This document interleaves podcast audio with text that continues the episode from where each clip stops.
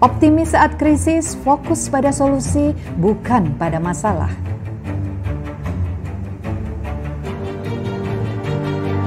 Kerjakan apa yang kamu cintai, hal ini akan membuatmu tangguh karena kamu menciptakan kebahagiaanmu. Temukan tim, di masa seperti ini banyak merasa senasib sepenanggungan, saatnya cari teman. Bagikan kebaikanmu, sekarang saatnya berbagi apa yang kamu miliki tidak harus berupa materi, bisa juga tentang semangat diri. Bahagialah karena bahagia bukan suatu harus berjalan baik, tapi bagaimana kita bisa merespon dengan cara yang lebih baik. Selamat datang di obrolan dapur ibu.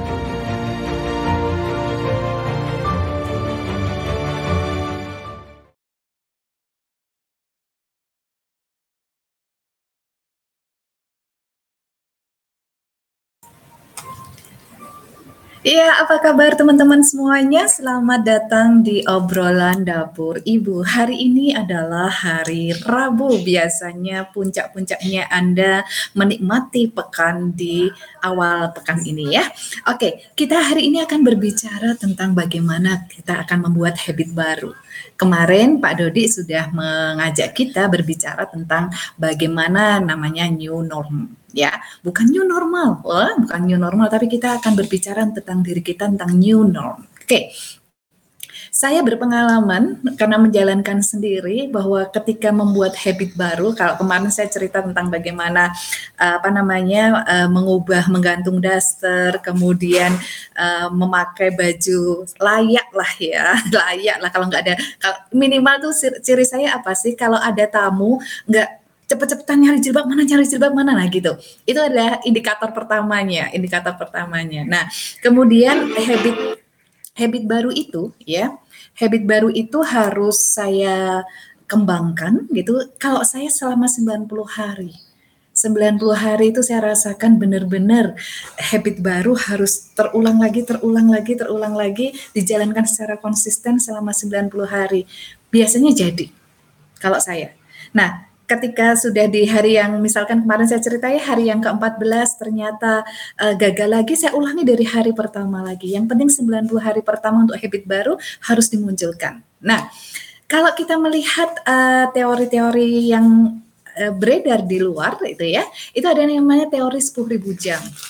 Nah, teori 10.000 jam itu di, uh, dikeluarkan oleh Malcolm Gladwell ketika mereka bisa mengatakan ketika ia mengatakan bahwa ketika, seseorang akan bisa menjadi ahli ya, akan menjadi ahli di bidang tertentu kalau sudah melakukan aktivitas tersebut terus-menerus belajar dengan kesungguhan selama 10.000 jam. Nah, kebayang nggak ya kalau kita menekuni satu bidang ya, menekuni satu bidang kemudian uh, dua jam aja sehari, dua jam aja sehari, itu artinya sekitar 13,7 tahun kita sudah ahli gitu. Kita sudah ahli di bidang itu. Nah, sekarang pertanyaannya adalah berapa lama sih kita menjadi ibu? Berapa lama kita menjadi guru? Berapa lama kita menekuni bidang tertentu? Dan apakah kita juga sudah ahli? Pertanyaan ini pernah dilontarkan Elan ke saya waktu dia kecil. Dia nanya, ibu sudah makan berapa lama, berapa tahun gitu ya, berapa tahun. Kemudian saya tanya, ya sejak kecil ibu sudah bisa makan, sejak udah bisa makan uh, usia-usia enam bulan ke atas gitu ya, itu sudah sudah sudah mulai belajar makan.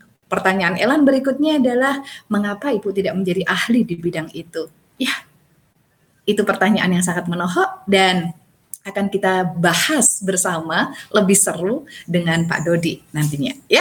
Oke, kita panggil Pak Dodi Marianto ya.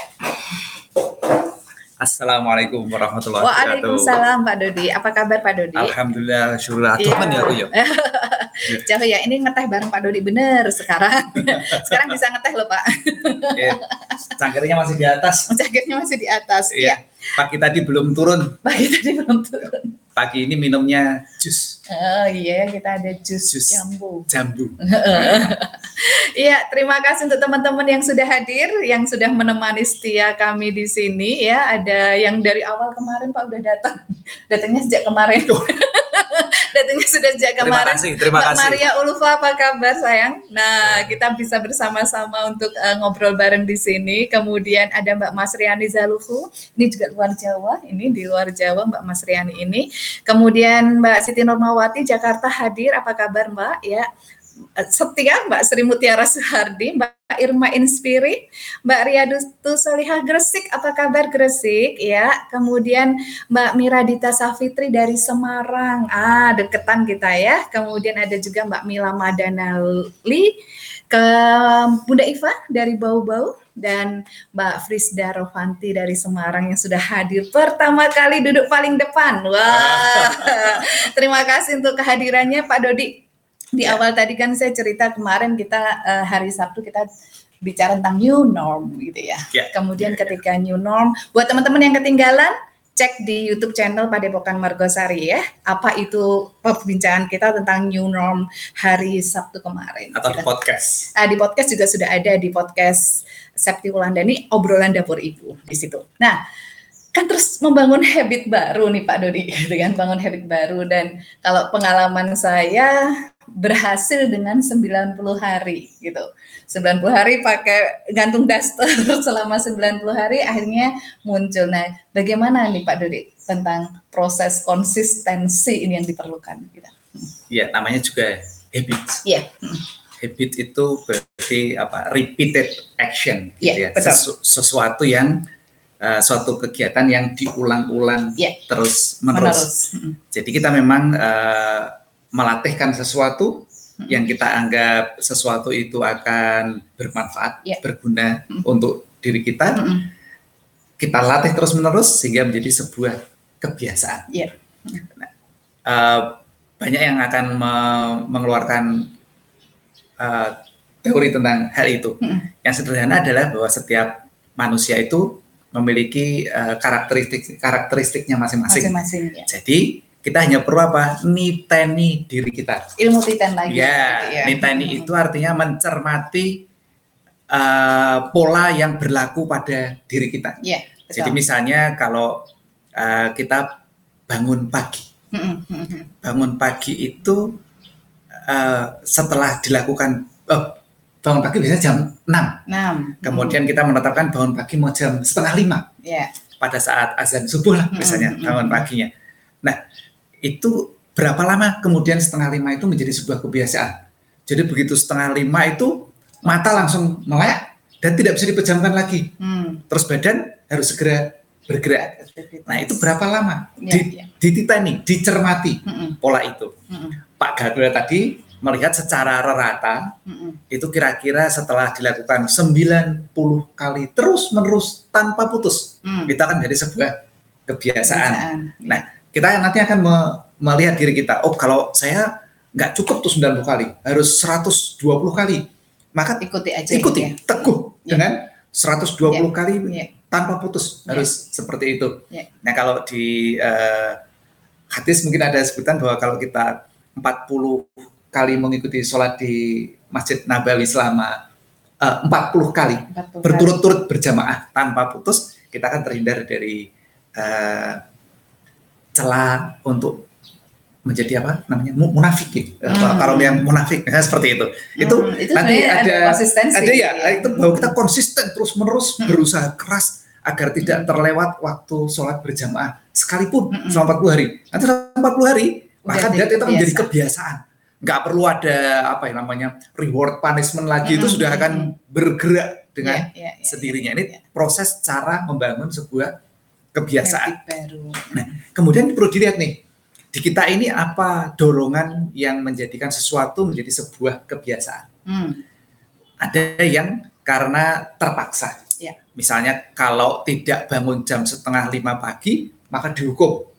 Karena takut dihukum, maka dia bangun setengah lima pagi. Pagi, Itu ya. menjadi sebuah kebiasaan terus-menerus. Hmm. Kemudian eh, ada yang karena eh, iming-iming. Hmm. Kalau kamu bangun jam setengah lima pagi, Hmm. maka kamu akan mendapatkan hadiah ini. Oke. Nah, Kita akan melihat bahwa eh, mana yang memotivasi diri kita. Ya. Hal itu kita sebut sebagai external motivation Hmm. atau extrinsic motivation. Motivation. Motivasi yang berasal dari luar. Hmm. Sesuatu yang berasal dari luar itu biasanya eh, relatif tidak akan bertahan ketika motivatornya itu hilang. Hmm. Misalnya kalau kita lihat nih, mohon maaf nih ya teman-teman yang berada di dinas kemiliteran itu begitu sudah lepas dari eh, ca- kawasan Iya. muka, badannya langsung mekar perdana itu Karena sudah ke mana-mana. sudah Karena nggak ada tuntutan tidak lagi ada ya. tuntutan harus melakukan bangun jam sekian, Iya. lari sekian kali, push up sekian kali, Iya. dan seterusnya tidak ada tuntutan lagi. Iya. Sehingga kemudian eh, menjadi lebih bermanja-manja eh, Iya, dalam tanda kutip ya, betul, bermanja-manja, tidak lagi melakukan aneka macam kegiatan itu sehingga tubuhnya mekar. Iya. Makanan yang masuk tidak berkurang, Mm-mm. tapi energi yang keluar menjadi berkurang banyak, Iya.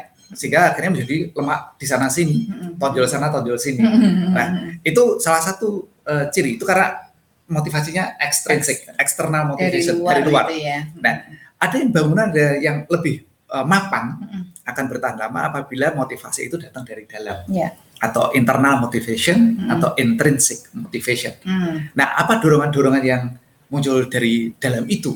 Misalnya hadirnya kebahagiaan. Mm. Kalau kita melakukan seperti itu, kita Bahagia banget. di dalamnya itu. Merasakan sendiri langsung Iya, gitu kebahagiaan ya. itu A- atau rasa eh, fulfill atau apa?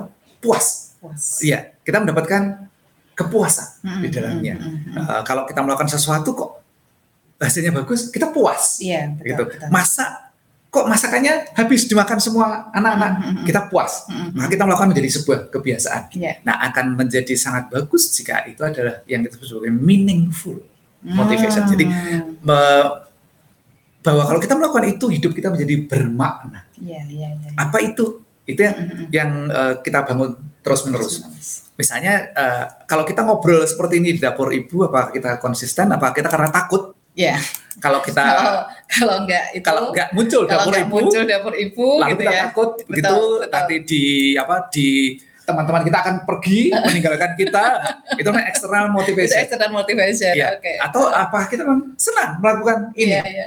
Ada A- ada ada nggak ada yang mendengarkan ya Kita Mau- senang gitu. mau didengerin mau tidak Iya. mau ini ya kita senang saja melakukannya Itu kayak pertama kali saya membuat ibu profesional. Gitu. Iya, iya. Itu mau ada nggak ada yang eh, ada yang datang atau nggak ada yang datang itu setiap hari Rabu juga seperti ini ya Pak Iya. Gadi. Setiap hari Rabu itu saya pasti sudah berada di lantai dua, sudah standby dengan eh, apa kostum rapi, belajar. Itu intinya Menghadap belajar. laptop. menghadap laptop ngobrol gitu. dan eh, pro- proyektornya proyektor. nyala Saya lagi latihan sebenarnya latihan pakai proyektor. sebenarnya latihan lagi lagi latihan pakai proyektor. Terus habis itu setiap Rabu harus latihan terus latihan terus latihan terus. Setiap kali ada tamu datang saya bilang "E, maaf ya nanti jam 11 gitu. Kalau saya selesai jam 11, jam 11 nanti baru selalu saya temui. Bu, boleh nggak duduk di depan itu? Oh, boleh, boleh duduk aja di depan kalau mau. Saya gitu. Itu adalah latihan dulu. Saya merasa latihan konsistensi tapi Bu Sabtu itu memang ya begitu itu. Beliau hanya bilang seolah-olah sendiri padahal nggak pernah sendiri. Itu kan di hadapannya banyak malaikat gitu. yang nggak terlihat Nggak gitu ya. terlihat. yang nggak terlihat banyak banget gitu kan. Oke oke lanjut Pak Dodi. Nah itu proses di kita sehingga menjadikan sebuah kebiasaan itu juga ada tahapan yang yang barangkali harus dilalui. iya iya iya. Dilaluinya kadang-kadang tidak enak. Iya. Sehingga sesuatu itu kadang-kadang perlu dipaksa hmm. untuk menjadi sebuah kebiasaan iya itu. iya Hmm. Jadi eh, awalnya ya di apa eh, dengan ancaman Iya. dan eh, reward apa Iya, eh, betul. hadiah Tadi. barangkali barangkali perlu Hmm, hmm. sehingga kadang-kadang anak-anak atau kita itu ketika melakukan awalnya itu ya ada rasa terpaksa. Iya, Jadi setelah betul. dipaksa kita merasa terpaksa, Terpaksa. gitu. dipaksa terpaksa gitu ya Nanti lama-lama akan bisa. akan bisa oke Iya. Jadi yang awalnya sulit Hmm, jadi bisa. hmm, Eh, sulit bangun jam setengah lima, hmm, hmm, tapi setelah ada paksaan dan kita terpaksa itu hmm, lama-lama ya bisa bangun hmm, hmm, jam setengah lima itu. hmm, hmm. Nah setelah berlangsung berturut-turut tanpa putus, Iya. katakanlah kalau Bu Septi mengambil eh, angka 90 kali, atau Hari. 90 hari berturut-turut bangun pagi jam setengah lima itu, maka akan menjadi sebuah kebiasaan. Iya. bisa biasa gitu ya, Iya. ya. Jadi setelah eh, kita dipaksa, kita dipaksa terpaksa, terpaksa barangkali ya lalu eh, akan menjadi bisa, bisa menjadi sebuah kebiasaan, biasaan jadi biasa. biasa Nah, ya. kalau itu terakumulasi bertahun-tahun kita menjadi budaya. budaya kita. Nah, itu terbiaya. Proses yang sangat uh, menarik. Mm, mm, mm. Saya sendiri waktu itu iseng-iseng aja bikin orat-oratan kayak gitu tuh, nggak nggak tahunya bergulir terus menerus. Jadi saya pakai waktu itu slide-nya untuk presentasi di di kegiatan pelatihan dan uh, rasanya berjalan dengan dengan bagus ya. baik saat Iya, ini. iya. Nah, saya berusaha Mm, mm, menghindari satu uh, dua etapa pertama itu mm, mm. dipaksa dan Terpaksa. terpaksa itu. Jadi kalau dipaksa dan terpaksa itu artinya ada eksternal motiv- motivator di sana. Ya, mm, Jadi sesuatu yang harus mem- memunculkan hari itu itu menjadi tidak enak. Sehingga uh, tahapannya adalah bagaimana memulainya dari internal. Ya. Sehingga yang muncul adalah sebuah kegembiraan motivasi itu. Ya. Maka kemudian kami menurutnya berikutnya lagi kami mulai membudayakan di rumah kami ini kami tidak menyukai sesuatu yang bersifat evaluasi. Mm, mm. Evaluasi itu memberikan motivasi eksternal. Eksternal. Jadi karena ada sesuatu yang kita evaluasi kurang lalu kita memaksa sesuatu Jadi untuk bisa terjadi. gitu ya. Ya, kita memaksa sesuatu Mm-mm. untuk kepada yang lainnya. mm, mm, Jadi jarang kepada kita sendiri, kepada Ya. yang lainnya melakukan Ya. seperti itu. Mm. Sehingga kita lebih menyukai apresiasi dalam hal ini untuk uh, belajar membangun internalnya Ya, ya, internalnya. internal motivation ya internalnya itu karena sesuatu yang yang menggembirakan, yang muncul sebuah buah dari kegembiraan, Mm-mm. kebahagiaan di dan sana. nular biasanya ya Pak Dodi ya. Setelah itu akan kebermaknaan. Iya iya ada kebermaknaan hidup betul-betul. Jadi perlu dicatat teman-teman ya tadi mulai dari tahapannya gitu. Tahapannya adalah mulai dari eh, dipaksa, kemudian terpaksa, kemudian bisa, biasa dan akhirnya menjadi budaya. Tapi kalau teman-teman mau bahagia gitu ya, mau bahagia, tahap satu dan duanya ini sebisa mungkin tidak dimunculkan gitu, tidak munculkan karena eh, yang namanya apa Pak eh, dipaksa sama terpaksa gitu Itu itu tetap tidak rasanya kayaknya ada ada ada sesuatu Akan ada yang torehan. gitu ya torehan benar-benar luka di sana. Iya. Nah, maka uh, kami belajar untuk membangun bagaimana internal yang muncul, muncul itu. iya Nah, internal yang muncul itu adalah sebuah dari sebuah uh, kesadaran. iya betul betul Jadi, betul. Bagaimana munculkan sebuah kesadaran Mm-mm. hadir di sana. Ini pada anak-anak sederhana latihannya itu. Jadi kalau anak-anak tiap saat dipaksa, ayo makan. Kalau nggak makan nanti, mama nggak masak lagi besok. Nah, itu ancaman. iya iya Nanti iya, kalau nggak betul. makan, apalagi yang mohon maaf besar-besarnya pada Pak Polisi ini. Kalau nggak makan, Bapak laporkan ke Pak Polisi. Nah, Iya, gitu. zaman dulu itu semua serba Waduh, diancam, gitu ya, ancaman serba seperti itu. diancam, Nah, semua diancam. Itu tidak menyenangkan. Sehingga kami melatihkan pada anak-anak adalah menumbuhkan lapar. Iya. Jadi makan ketika Lapar. lapar. Nah, bagaimana agar mereka lapar? Perbanyaklah kegiatan. Iya. Gunakan berpikir, eh, beraktivitas. Aktivitas. Karena itu energinya keluar, lama-lama maka lapar kan muncul lapar. Lapar sendiri. Lapar. Nah, ketika lapar, mereka makan dengan gembira. Mm. Lauk yang paling enak adalah lapar. Mau apa pun kita Apa pun itu. mau nasi, saya itu kalau lagi lapar gitu ya, ada nasi, ada cabe, udah selesai. Iya, apalagi saat ada tempe bosok itu ya. ada tempe Jadi, bosoknya itu enak banget itu. nasi hangat Pokoknya sambal nasi tempe hangat, bosok. sambal tempe Ah, bosok itu sudah. sudah keren banget. Teman-teman yang belum pernah merasakan tempe bosok harus bikin tempe bosok. Itu enak.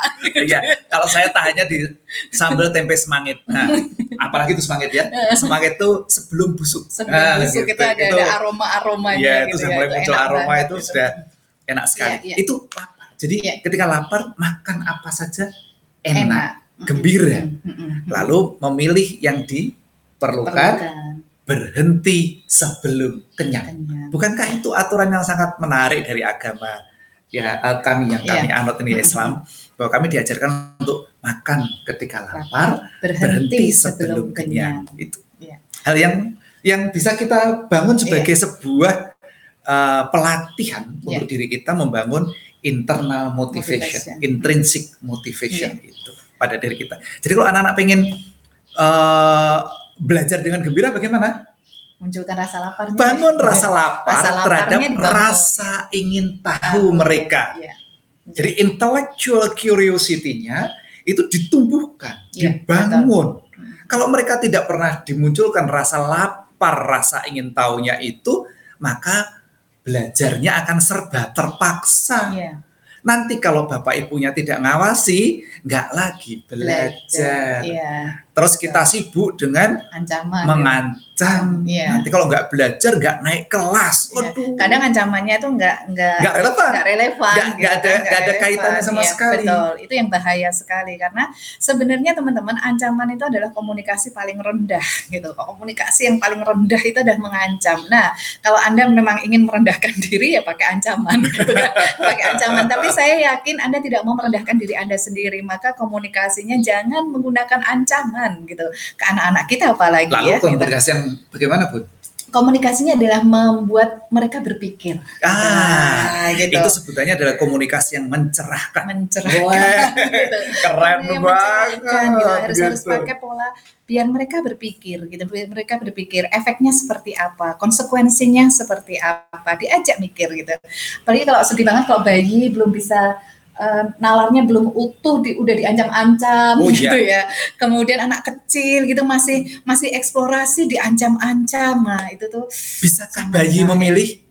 mm-mm. Mungkin belum. iya Tetapi kami, eh, Septi itu sudah mengajarkan dulu kepada Iya. bayinya untuk betul. memilih. gitu. Jadi kami sudah gini, eh, misalnya nih kalau eh, anak-anak mau mimik susu aja tuh ya, Mm-mm. Mau mimik sekarang apa nanti? Ya kita Iya. tahu sih bakalan sekarang kita mimik. Eh, eh, tapi, Tapi dikasih ditanya dulu. tawaran gitu loh, kasih Iya, tawaran mau gitu. mimik sekarang apa nanti? Mm-mm. Oh sekarang? Oh boleh, boleh. Bunda udah siap. Ayo sekarang, sekarang. Iya. Ada kegembiraan di sana. Iya, betul. Ketika sudah mulai apa empasi, empati, Iya. ya. em, ada makanan tambahan, Tambahan untuk pengganti ya, asinya, asinya. kita juga berikan pilihan Mm-mm. Eh, mau yang rasa bayam atau yang rasa eh, kaldu ayam. Karena, karena Eh, dulu saya belum bisa masak ya, Iya, ini dulu dulu masih pakai instan nih. masih pakai instan Pakai instan nih. instan gitu Mau kan itu. bayam atau Kasihan, mohon maaf untuk anak pertama, dan yang kedua. dua, Iya, gitu. Ya, yang mana kita siapkan dua paling tidak Iya. untuk mereka bisa memilih. Oh, yang rasa Iya. eh, kaldu ayam. Kaldu ayam, Meskipun kami sebenarnya tahu anak juga belum memilih. memilih. Oh, oh, oh, oh, kaldu ayam. Kenapa kita berikan kaldu ayam?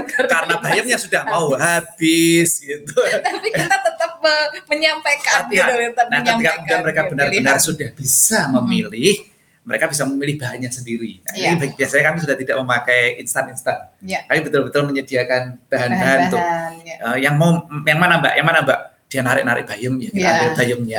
Eh, Kita dia narik-narik wortel, kita masukkan Iya. wortel ke dalamnya. Iya. Lalu meskipun tidak narik-narik kaldu, kita tetap tambahkan kaldu di dalamnya gitu. Untuk menambah kecukupan gizi. Betul itu ya. Itu proses buat anak-anak belajar memilih sehingga ketika kemudian mereka sudah waktunya uh, membuat keputusan Mm-mm. atas dirinya sendiri, Mm-mm. mereka sudah terlatih siap. Iya, betul. Jadi tidak ada sesuatu yang terjadi tanpa proses latihan terlebih dahulu. Mm, mm, mm. Gitu. Ya, adanya cuma latihan, latihan, latihan gitu Ya. akhirnya yang terjadi ya. Karena penting banget. Eh, Ini tadi kayak yang di awal tadi Pak Dodi prolognya yang saya ditanya Elan itu ya. Itu kan eh, nanya bahwa eh, ibu sudah makan berapa tahun gitu ya. Ibu sudah makan berapa tahun? Saya mikir juga ya selama ini saya tuh lapar terus pokoknya gitu makan makan makan. Terus pertanyaannya adalah mengapa ibu tidak menjadi ahli di bidang makanan Iya, itu betul. gitu. Nah, Itu tadi. adalah karena buah dari bahwa kita makan tanpa kesadaran. oh tanpa kesadaran. Iya. Mm. Eh, bahkan mengunyah saja tidak. Kita cenderung me- memasukkan saja segala sesuatu ke dalam tubuh kita Ya, tanpa lewat gitu aja ya. tanpa gitu, kita asal gitu ya. menyadari apa yang sedang terjadi proses. Oke.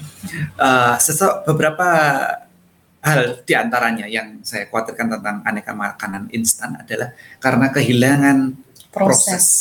proses itulah yang menjadikan kesadaran itu hadir. Hmm. Jadi, Mm-mm, Eh, mm-mm. ketika kita mengiris, wortelnya, cabenya. mencicipi itu ada ada kesadaran ya. membangun ke sana, Mm-mm, kemudian mengunyah, mm-mm. mengunyah itu kesadaran. Kalau Mm-mm. kita mengunyah dengan baik, nanti kita akan mem- me- mera- memiliki kesadaran tentang rasa.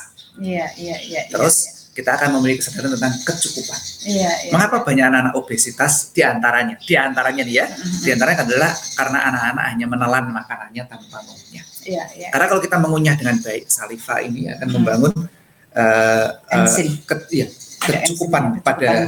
Ya kita kan Nggak eh, terlalu banyak ya, karena kenyang sendiri ya Pak Dodi. betul Mm. rasa kenyangnya kan muncul entah kenyang entah capek ngunyah ya ya gitu saya ngunyah saya hitung 32 kali entah itu jadi entah eh, Kalau salivanya muncul atau karena capek menghitung gitu ya Tapi Pak Dodi itu kalau ngunyah lama sekali, kalau saya makannya cepat gitu kan. Terus akhirnya kalau saya udah habis, saya ngelirik lagi di piringnya Pak Dodi. Masih ada gitu kan. Saya makan gitu. gitu. padahal saya itu selalu eh, save the best for the last yang Jadi- enak-enak tuh ditaruh di, taruh di belakang iya maka Bu Septi akhirnya ngambil yang yang enak. terbaik itu yang saya sisakan untuk lagi. akhirnya gitu Iya, ya iya, iya, iya. Begitulah. Iya, itu itu proses kita iya betul. Jadi ketika kita mengunyah dengan kesadaran itu, maka kita akan lebih bisa eh, menjadi Iya. menjadi apa? Menjadi ahli paling tidak Iya, di sana iya, itu. iya, iya, iya. Kata tahu yang benar, asin itu letaknya di mana, manis Mm-mm. letaknya di mana, pahit letaknya di mana kita jadi tahu. Iya, iya. Karena kita menyadari proses Betul, itu. betul, betul. Barangkali selama ini kita hanya melakukan tanpa menyadari Tanpa apa yang kita kesadaran. Iya. kerjakan, Iya. sehingga kita tidak menjadi ahli. Oh iya. Sama itu menjadi ibu merasa serba terpaksa bangun pagi harus anak Anaknya bersihin, bersihin. Oh, segala macam perabotan kotoran kita tidak menjadi ahli Iya, karenanya karena terpaksa, Terpaksa. itu tadi ya. tidak tidak berbuah menjadi sebuah kesadaran Kesadaran. sehingga kita tidak tahu tuh bahwa ketika proses memasak itu sebenarnya ada banyak sekali proses Iya, ada iya, memilih betul. Mm-mm, lalu menyimpan eh, packaging menyimpan lalu me- mensortir Iya. baik dan buruk kita tahu kualitas baik dan buruk Mm-mm, lalu setelah itu menata dalam alur yang baik ketika memasak dan seterusnya mm-mm. setiap hal itu adalah bernilai Iya, betul. kita tidak tidak melakukannya. Kami dulu hanya diminta begini sama bapak itu. Kalau habis ngambil palu, ngambil tang, ngambil gergaji untuk sesuatu, kembalikan pada tempatnya. Tempatnya. Dilatihnya begitu terus menerus.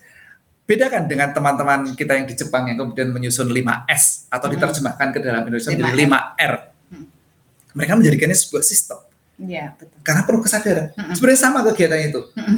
Apa tuh kalau kita mengambil sesuatu, memakainya, maka kemudian bersihkan, Iya. letakkan pada tempatnya. Tempatnya. Tapi mereka melakukannya menjadi sebuah sistem. Mm-mm.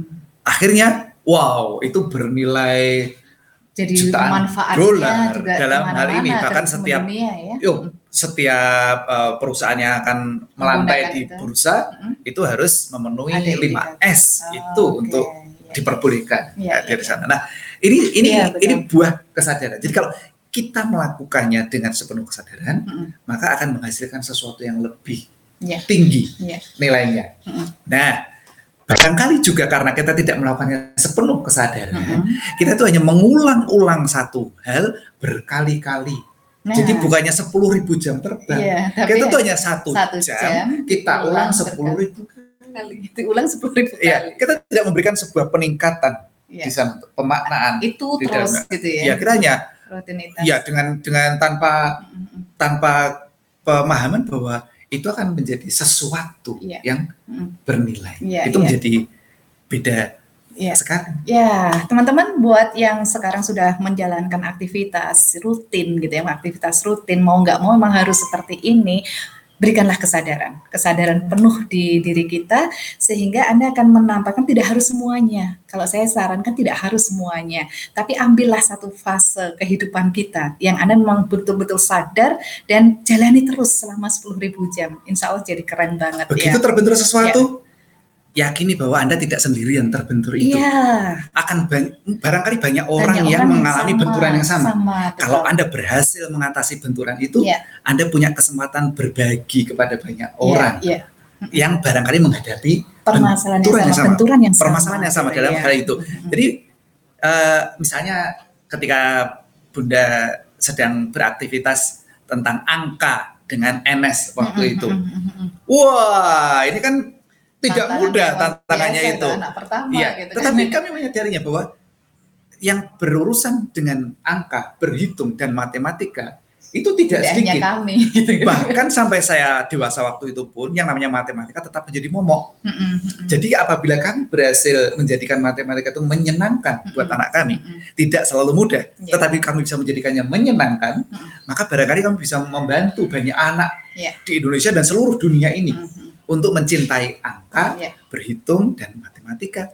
Iya. Lalu Bunda melakukan sesuatu eksperimen-eksperimen kecil, mencermatinya oh ternyata kalau begini anak suka kalau begini anak tidak suka kalau begini anak suka kalau begini anak tidak suka Yeah. yang suka dikelompokkan yang tidak suka juga dikelompokkan Yeah. sehingga kami kemudian bisa memberitahu bahwa kalau anda melakukan ini anak-anak tidak suka Yeah. Yang kalau anda melakukan ini anak-anak akan suka maka kemudian muncullah jari matika Ya, dari sana. Proses itu proses menekuni sesuatu yang sederhana. Mm-mm. biasa itu bukan sesuatu yang luar biasa. Itu Mm-mm. sesuatu yang biasa hanya ditekuni terus menerus kemudian dibuatkan klasifikasi. Pengelompokan itu kan eh, pelajaran pertama ketika kita SD ya. Mem- mengelompokkan sesuatu iya. itu membuat himpunan Iya. atas hal itu itu dikelompokkan Ya. ditata diurutkan eh kalau Jadi kelompokkan itu. hidup Anda, kelompokkan kegiatan-kegiatan hidup Anda. Bayangkan kalau seminggu Anda mendapatkan satu hal saja. Selama setahun kita sudah minim itu 50, 50 hal baru. Itu keren banget portofolio Anda ya. Dan ini saya akan share dulu Pak Dodi sebelum masuk ke segmen kedua Oke. gitu ya. Ini tentang Oke. bagaimana Berarti saya boleh melihat ngeteh boleh ngeteh, ngetehnya air putih. Eh, kita akan melihat bagaimana anak-anak muda untuk melihat satu fase di pandemi ini menjadi sebuah hal yang bermakna, yang bisa ini masalah bersama gitu, masalah bersama dan akan dipampangkan untuk menjadi sebuah solusi bagian dari solusi. Yuk kita Ya. lihat bareng ya, sebentar.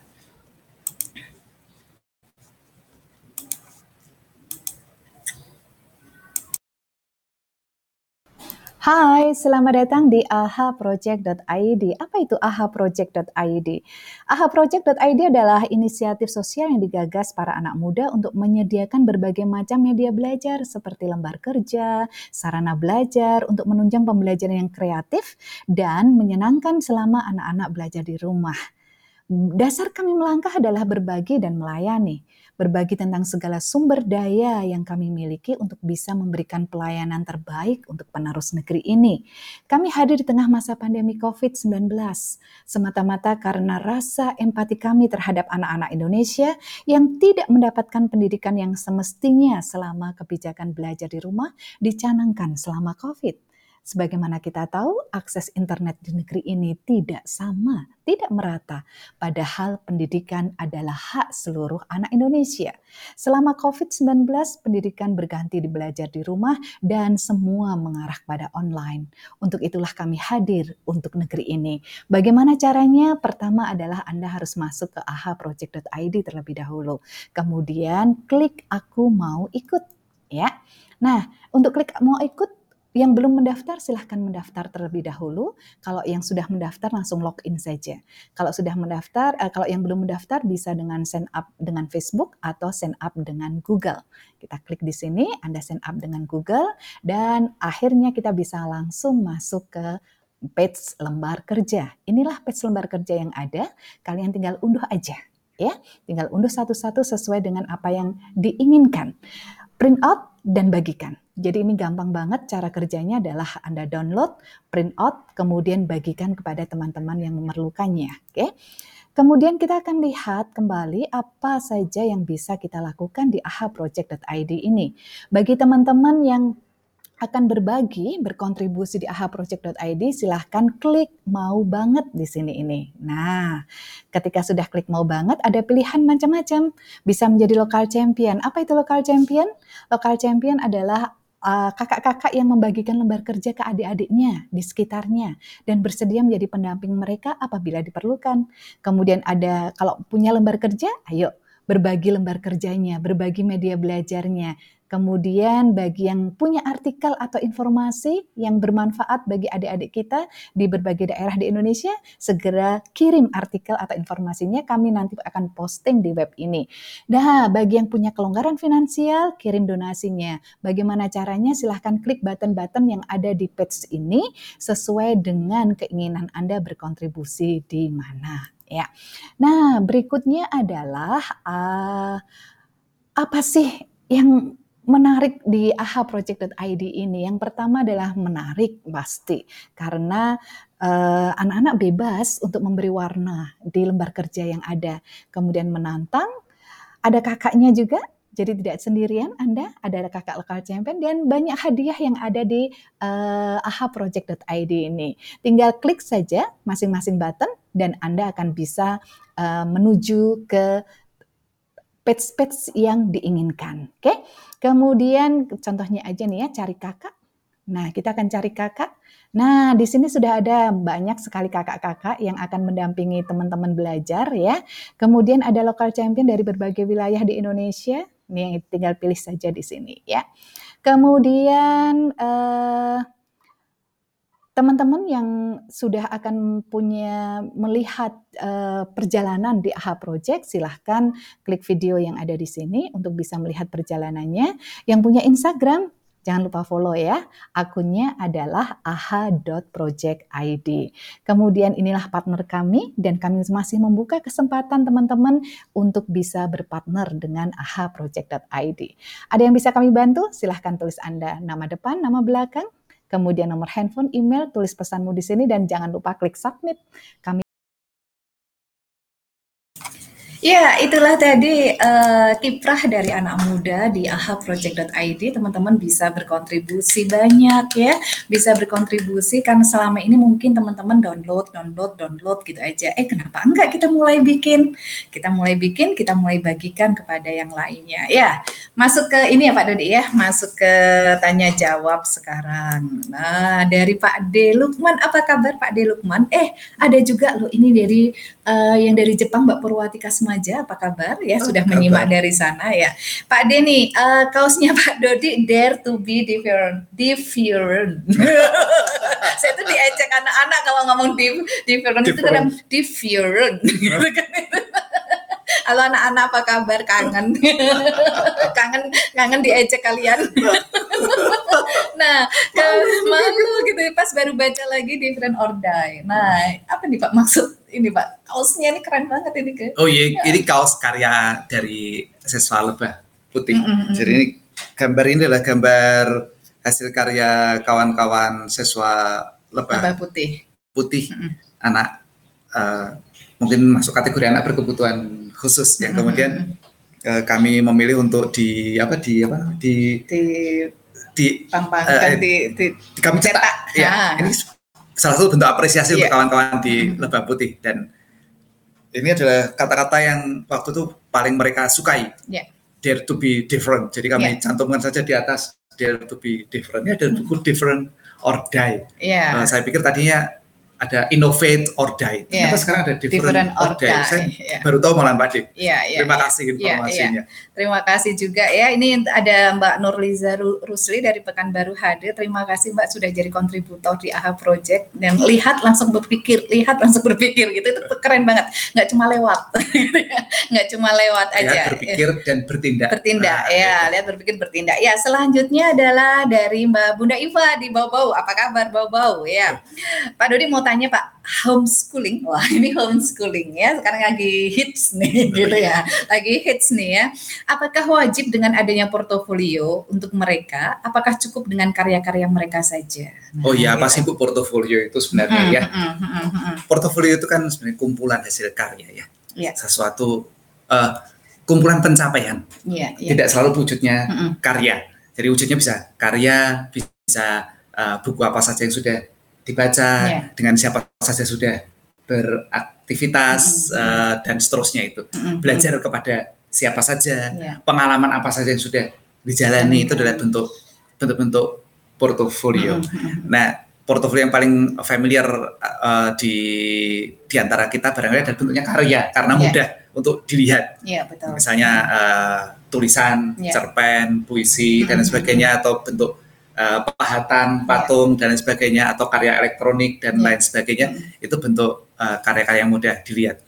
Kegiatan adalah juga portofolio. Yeah. Jadi sudah pernah menjadi panitia apa, apa menjala, melakukan uh, menginisiasi sebuah program apa, kegiatan apa dengan berapa orang di dalamnya. Jadi ini size organisasinya yeah, yeah, dan lain sebagainya yeah. itu juga bentuk-bentuk portofolio. Mm. Nah, portofolio itu memudahkan kita untuk uh, memonitor yeah. perkembangan anak-anak apakah on track atau off track yeah. dan pencapaiannya apakah sesuai dengan yang uh, harapan atau masih perlu yeah. untuk ditingkatkan di kemudian hari. Yeah, yeah. Benar semacam itu. Yeah. Jadi uh, apakah perlu atau tidak Bunda yang yeah. nanti menentukan yeah. dengan putra putrinya mm-hmm. uh, apakah perlu atau tidak. tidak. Nah, kalau urusannya dengan pihak luar, nah mm. sekarang urusannya dengan pihak luar nih. Yeah dengan pihak luar adalah portofolio itu nanti akan dapat membantu mereka untuk uh, beraktivitas bersama dengan orang lain. Yeah. Misalnya melanjutkan sekolah, itu kan beraktivitas yeah. dengan pihak luar. Betul. Barangkali pihak luar itu akan lebih mudah uh, melihat perkembangan anak kita, manakala mereka bisa melihat uh, dokumentasi portofolio anak-anak yeah, ini. Betul. Barangkali begitu. Atau ketika mereka akan uh, bekerja mm-hmm. dengan orang lain. Mm-hmm. Orang lain barangkali juga akan lebih mudah ketika kita punya catatan portofolio yeah, yeah. anak-anak yeah. itu. Mm-hmm. Itu yang di, barangkali bisa menjadi bahan pertimbangan yeah, di dalamnya. Yeah. Nah, portofolio ini bukan sekedar uh, mendokumentasikan sesuatu yang yang apa uh, tampak, tapi berikan catatan padanya. Mm-hmm.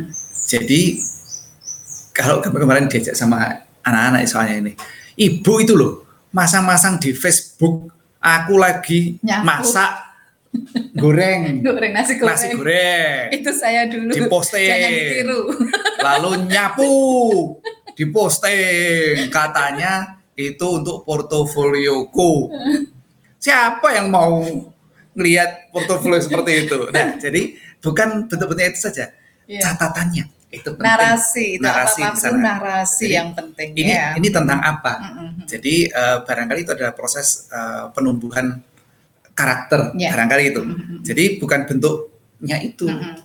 bukan yeah. pamernya punya itu pamer bisa nyapu gitu. anak-anak kecil udah bisa nyapu udah bisa baca udah itu enggak bukan bukan itu saya yeah. sudah insaf uh. gitu kan saya sudah insaf tapi ada juga teman yang memang anaknya itu kalau saya tanya dari awal pengen apa jadi juragan toilet sedunia gitu kan. Jadi juragan toilet sedunia. Eh, Maka ini yang melukis ini bukan? Bukan, oh, bukan. Ya. Jadi juragan toilet sedunia. Ini kan ide yang sangat keren. Eh, waktu itu aja saya minta untuk apa Pak? Ikut konferensi, konferensi toilet, toilet sedunia, sedunia di, di Solo. Solo. Waktu itu uh, ke eventnya ada di Solo. Itu bahagia sekali. Maka saya menyarankan bahwa boleh nih untuk didokumentasikan. Perjalanannya dari toilet ke toilet gitu ya. Perjalanan untuk membersihkan toilet kemudian kemampuannya meracik. kemampuannya meracik kebersihannya itu didokumentasikan karena itu akan menjadi bagian portofolio dia ketika mimpinya saat ini adalah menjadi juragan toilet sedunia. Sehingga nggak andai kata nanti berubah nggak apa-apa. Portofolio itu akan berjalan gitu bahwa konsistensinya mencari ilmu tentang toilet itu akan memberikan respon pada konsistensi pada mimpi yang berikutnya. Nah, itu penting gitu nantinya ya. Oke, berikutnya Data Kengon hadir Mbak Kusni apa kabar ya? Ah, senang sekali Mbak Nares, apa kabar Mbak Nares? Semarang Mbak Retno ya hadir juga, Mbak Nurul Khairia, Mbak Susi Kaswari hadir lagi. Palalawan. Ya, Palalawan ya. Kemudian ini saya lihat lagi, ah nih Pak D lagi nih punya punya apa namanya uh, terbentur terbentur terbentur. Ah, gitu Pak Dodi. Enggak dong, Ibu mesti baca yang belakang. Apa? Suka dengan quote itu? Oh, no. Apa? Yang Ibu, mana? Yang Ibu harus yang mana? cermat kalau Pak D menulis tuh. Yang mana? Terbentur, terbentur, terbentuk. Oh terbentuk iya ah, ada ada iya. Ini kan itu ya yang sekarang lagi hari lahirnya sekarang. betul betul betul betul betul. Hari lahirnya kemarin hari lahirnya ya. Iya. Oke. Ini Pak ada pembaca setianya juga rupanya. Pembaca setia ternyata Pak D ya. Oke, Mbak Wenda Sword hadir. Apa kabar Mbak Wenda? Semoga uh, kondisi di sana semakin menteramkan. Tenang dulu ya Pak ya. Gitu tenang dulu ini Mbak Wenda ada di Amerika. Ya, ya. tetap jaga tetap keselamatan jaga ya Mbak Wenda. Keselamatan ya Mbak Wenda. Iya. Ya. Kemudian yuk kita cari lagi. Ini oh dari Mbak Wenda lagi, Bu Septi dan Pak Dodi memberikan pilihan sejak bayi segera eksekusi. Harus segera dieksekusi. Iya, harus segera dieksekusi Mbak ya. Karena memang uh, bayi itu adalah uh, kalau saya merasakan tidak pernah punya anak bayi gitu. Saya tidak merasakan tidak menganggap mereka bayi. Saya menganggap mereka adalah teman, teman sebaya gitu kan. Teman sebaya saya jadi bayi. Hanya, hanya tubuhnya masih kecil. Tubuhnya masih kecil. Dan ekspresinya gitu. masih terbatas. Betul, betul, betul, ya. betul. Barangkali mereka paham. Ya. Jadi kami itu menganggap bahwa mereka itu paham. Mm -mm. Hanya belum bisa mengekspresikan pemahaman ya. mereka itu ya. atau pendapat mereka atas ya. apa yang mereka betul, pahami. Betul. Jadi hati-hati kalau teman-teman mohon maaf nih ya barangkali berselisih paham dengan pasangan mm -hmm. ya kasarnya kemudian menjadi sebuah pertengkaran adanya mm -hmm. tinggi hindari untuk dekat-dekat dengan bayi mm -hmm. atau anak kecil mm karena barangkali mereka paham mereka hanya belum bisa menunjukkan respon, respon. mereka atas pemahaman hmm. mereka yeah, itu. Yeah. Tetapi bisa mengendap di dalam mengendap dalam memori. Uh, ya, pemahaman memori mereka itu. Sadarnya. Itu itu keren banget bayi itu keren makhluk yang sangat keren. Maka jangan diancam dari kecil ya gitu. Saya mohon banget banget ya gitu oke. Dari Mbak Fikro Faila apa kabar Mbak Fikro? Ya Assalamualaikum Pak Dodi Bu Septi Waalaikumsalam. Semangat pagi. Wah ya. Mengenai proses memilih bagaimana proses memilih menerima dan menolak pinangan. Oh, pinangan Mbak Fikro mau dipinang ya gitu. Ada apa saja yang perlu diperhatikan dan poin-poin apa saja yang perlu diberi perhatian Pak Dodi gimana? Ah, saya belum punya pengalaman ya Pak Fikro. yeah. Aduh, luar biasa ini. Aduh, ah. memilih nih soalnya ya. Iya. Yeah. Kalau saya dulu tuh ada rasa klek gitu aja sih Mbak. gitu kan. Rasa kleknya itu ada gitu. Jadi itu nggak bisa dibohongi kalau rasa itu gitu ya. Enggak, enggak, enggak. Pertanyaan tuh gini, Safety pernah menolak atau? Pernah pernah menolak. Ah bagaimana adab ya, menolaknya pernah menolak. Itu, kalau adab menolaknya ya saya langsung bicara mbak. Langsung bicara bahwa uh, saya tidak bisa. Gitu saya tidak bisa uh, hidup bersama. Jadi ingat yang itu itu. Karena mungkin memang eh, rasa hati saya itu menolak gitu. Menolak maka sampaikan saja menolak. Tapi ketika muncul Pak Dodi itu baru baru di halaman gitu. Itu belum saya belum bilang udah diterima. Belum bilang saya udah menerima. gitu. Padahal dulu kan Pak Dodi datang itu kalau kalau dilihat dari performance gitu ya yang ah, alah, alah, alah. itu kan kadang kita tertipu sama performance gitu kan tertipu gitu kan uh, perform appearance ya pak ya. Ada appearance itu juga kadang tertipu gitu. Jadi tapi hati tidak pernah bisa ditipu. Jadi itu aja sih mbak kalau saya ya. oh maksud Bu Septi hanya cuma bilang don't judge the book. Iya, cover. Bayangin dulu rambutnya gondrong, terus pakai sandal jepit. Bolong-bolong celananya. Eh, enggak lah, kan buat sholat. Gimana saya langsung bisa ah, klub gitu? Ya, artinya begini, bahwa uh, perlu asertif. Iya, ya. Menggantung tidak tidak boleh. Tidak boleh menggantung. Jadi tidak boleh menggantung sebuah pinangan semacam ya. itu. Uh, sampaikan uh, dengan jelas ya. tanpa ada bias sepertinya ya. seolah-olah ya, seolah-olah tidak, seolah-olah ya tidak, tidak. Ya, Jadi ya. harus jelas. Ya, ya, tidak, tidak. tidak. Kemudian setelah isinya jelas, maka sampaikan dengan cara yang santun. Iya. Jadi jangan menyakiti. Tidak gitu ya. menyakiti jangan dalam menyakiti. hal ini. Itu itu uh, ya tentu berterima kasih terlebih dahulu ya, betul. atas hal itu kemudian sampaikan dengan jelas ya. dan dengan uh, nada bicara serta pilihan kata yang baik. baik ya. Sampaikan juga dalam suasana yang baik. baik dan tentu saja tidak perlu diumumkan di surat kabar tentang hal ini. Artinya kalau menyampaikan hal itu jangan di muka umum. umum ya, ya, karena ini kan barangkali membuat yang bersangkutan tidak merasa nyaman. nyaman ya, Jadi betul. sampaikan secara uh, khusus kepada pihak-pihak yang terkait saja, tidak di depan publik. Iya iya iya iya. Ya. Ini paling enak itu kalau kalau anak-anak itu pinter-pinter gitu, anak-anak saya itu pinter-pinter ngasihnya ke ibunya. Gitu. Jadi yang suruh oh. nolak ibunya. Oh, kirain ibunya suruh menerima lagi. Terus aku di mana? Suruh, Bu, buatin suratnya, Bu. Surat titol aja, Bu. Itu kalau kalau memang lagi sibuk banget. Iya. Oke, berikutnya adalah dari Mbak Sri Mutiara Suhardi di Lombok. Lombok. Ya, apa kabar Mbak? Uh, jatuh bangunnya uh, yang Ibu jelaskan tadi bersama Pak Dodi sudah saya laksanakan jatuh bangunnya di konsistensi benar hal yang seringan apa pun aja gitu ya itu akan akan hilang karena kita tidak konsistensi Mbak benar ini ya. Nah buku-buku Ibu profesional saya punya tantangan berikutnya adalah keluarga ring kedua.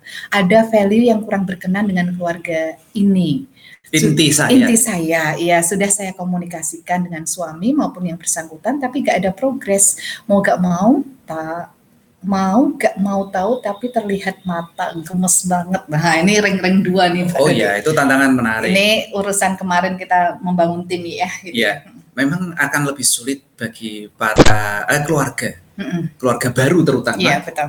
apabila berdekatan dengan uh, keluarga besar. Hmm kami memang memilih uh, begitu menikah untuk menjauh ya, ya, ya, ya, ya. dari keluarga besar karena ya. kami akan uh, membangun sebuah uh, values kami terlebih ya, dahulu, ya, ya. menguatkan terlebih dahulu. Ya, Jadi uh, biasanya karena Indonesia itu di Indonesia itu kekeluarganya tinggi sekali. Ya, betul. Jadi rasa ingin menolongnya itu besar.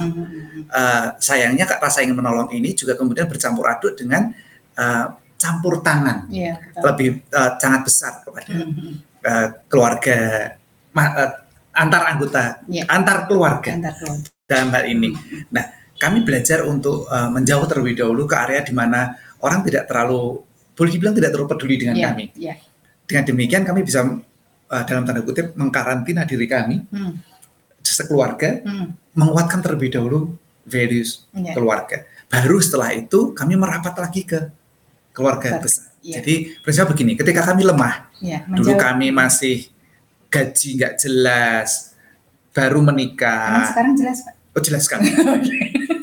jelas, tidak jelas. Gitu. Jelas tidak jelas. itu kami menjauh. Iya. Itu pada saat orang tua kami, bapak ibu kami dalam keadaan kuat. Iya betul. Uh, secara fisik kuat, mm -hmm. pendapatan juga kuat dan mm -hmm. seterusnya. Nah prinsip kami ketika kemudian kami jauh itu menguat, mm. menjadi kuat, barulah kami mendekat karena pada saat itu barangkali orang tua kami sudah mulai melemah yeah. secara fisik melemah karena sepuh mm-hmm. jadi waktunya kami untuk uh, berganti yeah. peran dalam hal ini yeah. nah itu adalah strategi kami nah bagaimana dengan ketika kemudian ternyata tidak tidak uh, jauh atau menjadi satu dengan keluarga besar. Ini tantangannya kan berat dalam hal ini. Jadi uh, memang akan banyak kompromi. Yeah. maka perbanyaklah tiga hal ini di keluarga kita sekali lagi. Banyak bermain bareng banyak ngobrol bareng banyak berkegiatan bareng sekeluarga terlebih dahulu. Ya. Agar kita kuat sekeluarga keluarga inti dulu keluarga ya. inti keluarga itu inti kuat dulu, sekali usah mikir yang lain dulu ya. gitu kan jadi uh, bolehlah didengarkan saja ya. yang masukan, dari masukan ke luar tuh didengarkan saja tidak tidak terlalu diperhatikan ya. atau dimasukkan dalam hati karena kita sedang membangun di dalam ini ya. uh, ada kritik didengarkan mm -mm. tidak harus selalu dipenuhi mm -mm. uh, kritiknya itu lalu setelah menguat makin kuat makin kuat maka uh, komunikasi dengan keluarga besar juga jangan berhenti ya. dilakukan tapi uh, sudah sepaham hanya, gitu hanya ya. sebatas menjaga hubungan baik terlebih Iya, dahulu, betul, betul. bukan untuk beradu argumentasi Iya. atau berebut benar. berbagi makanan gitu aja. Ah, ya, proses seperti Kemudian itulah. Berbagi, Berbagi kabar, kebaikan. Berbagi kebaikan. Itu gitu aja terlebih aja. dahulu. Ini Ah, ah. ini agar tidak terputus. Iya betul. Tetapi bukan untuk argue, adu Nggak usah argumentasi, diskusi, nggak usah diskusi debat tentang hal gitu itu kan, ya, ah. nggak usah. Ah, ah. Jadi sebatas itu dilakukan dan menguatkan terus bagian Dalam. dalamnya. Iya.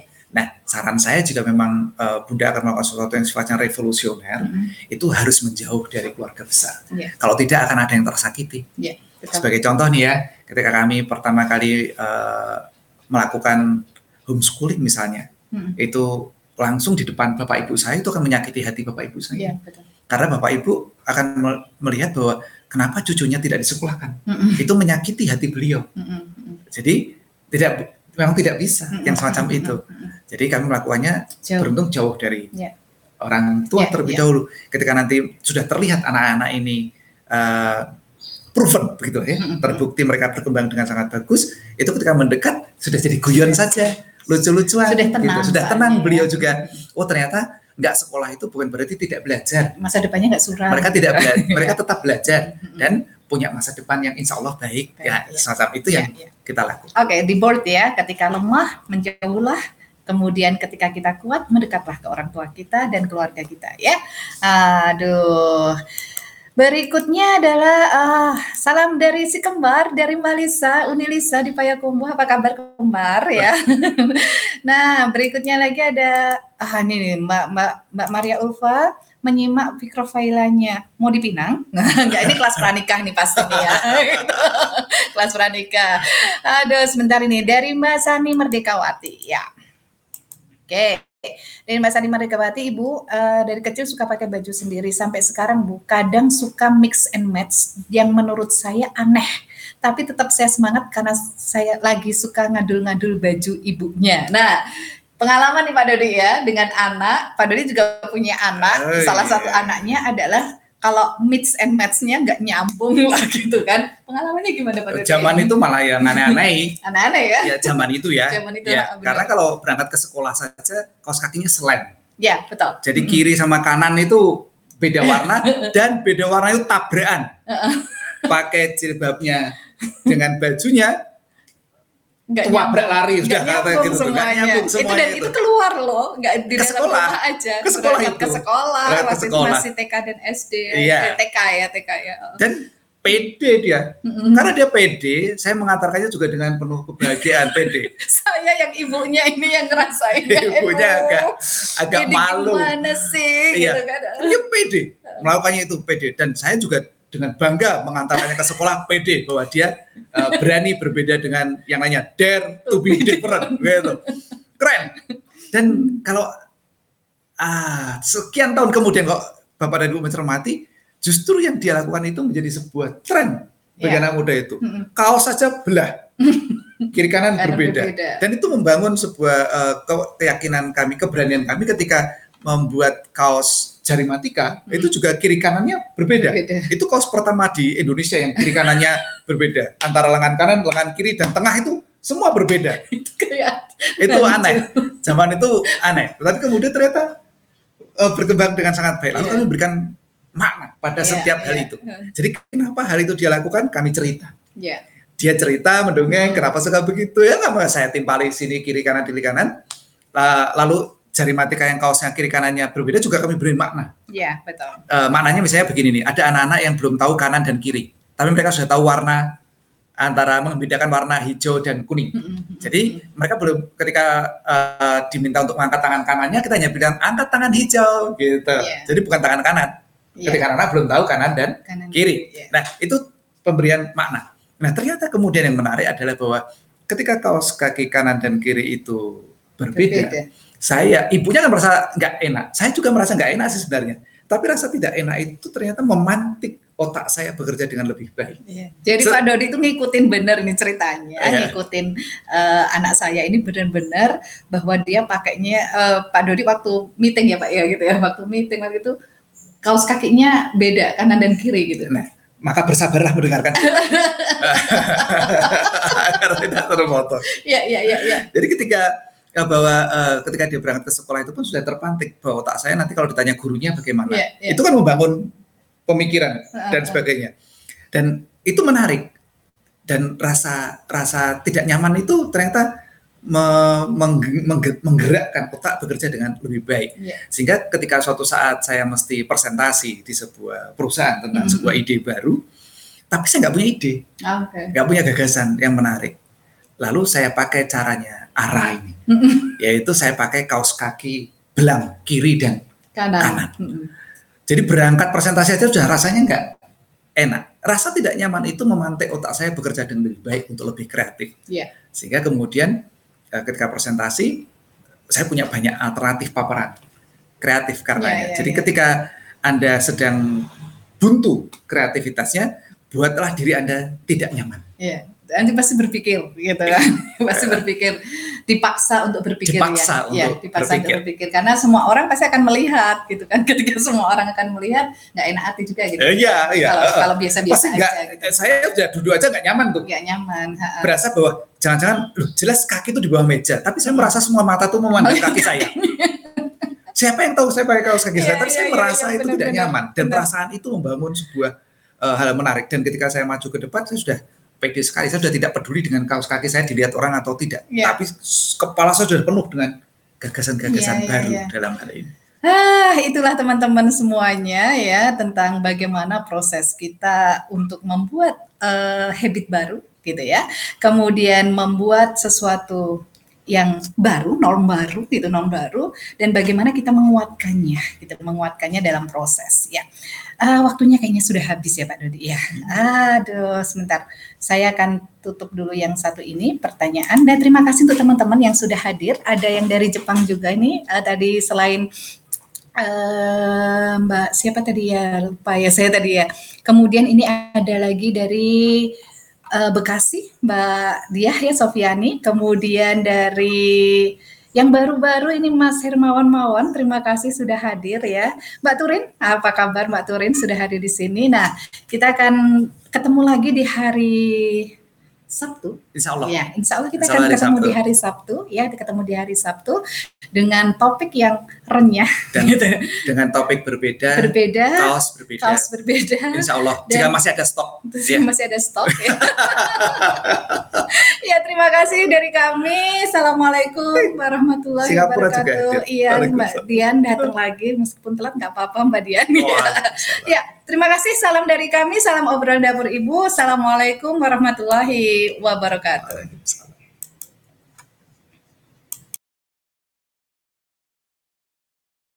Dapur adalah wajah keluarga kita. Dapur adalah pusat peradaban keluarga kita. Dapur adalah tempat di mana kehangatan keluarga kita berada. Mari saatnya membangun peradaban dari dalam rumah. Salam obrolan dapur ibu. Harta yang